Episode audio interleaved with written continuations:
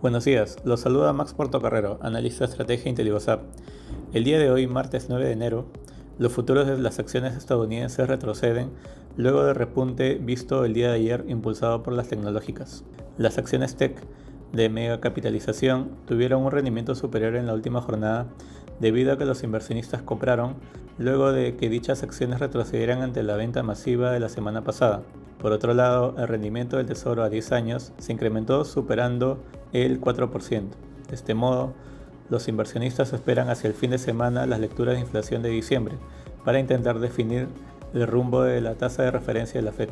En la eurozona, los índices presentan retornos negativos, siendo las acciones de recursos básicos, bancos y tecnología las que lideran las pérdidas. Los mercados se encuentran atentos a los últimos datos de inflación que se darán a conocer esta semana en Estados Unidos y los resultados de grandes bancos para saber un poco más sobre el estado de la economía.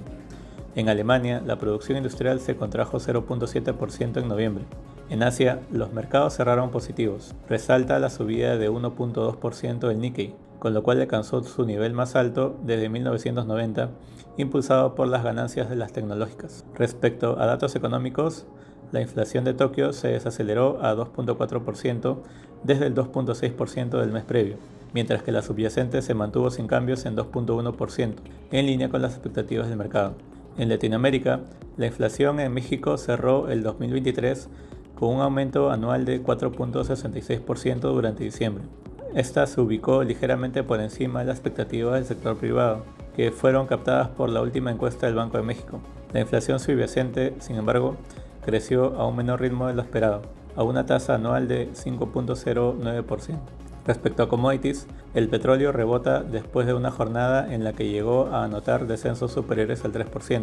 Sin embargo, el mercado mantiene las preocupaciones sobre el aumento de la oferta de la PEP e en medio de las tensiones en Oriente Medio. Finalmente, el oro avanza durante la jornada, mientras los metales base retroceden. Muchas gracias por su atención y si tuviera alguna consulta, no duden en contactarse con su asesor.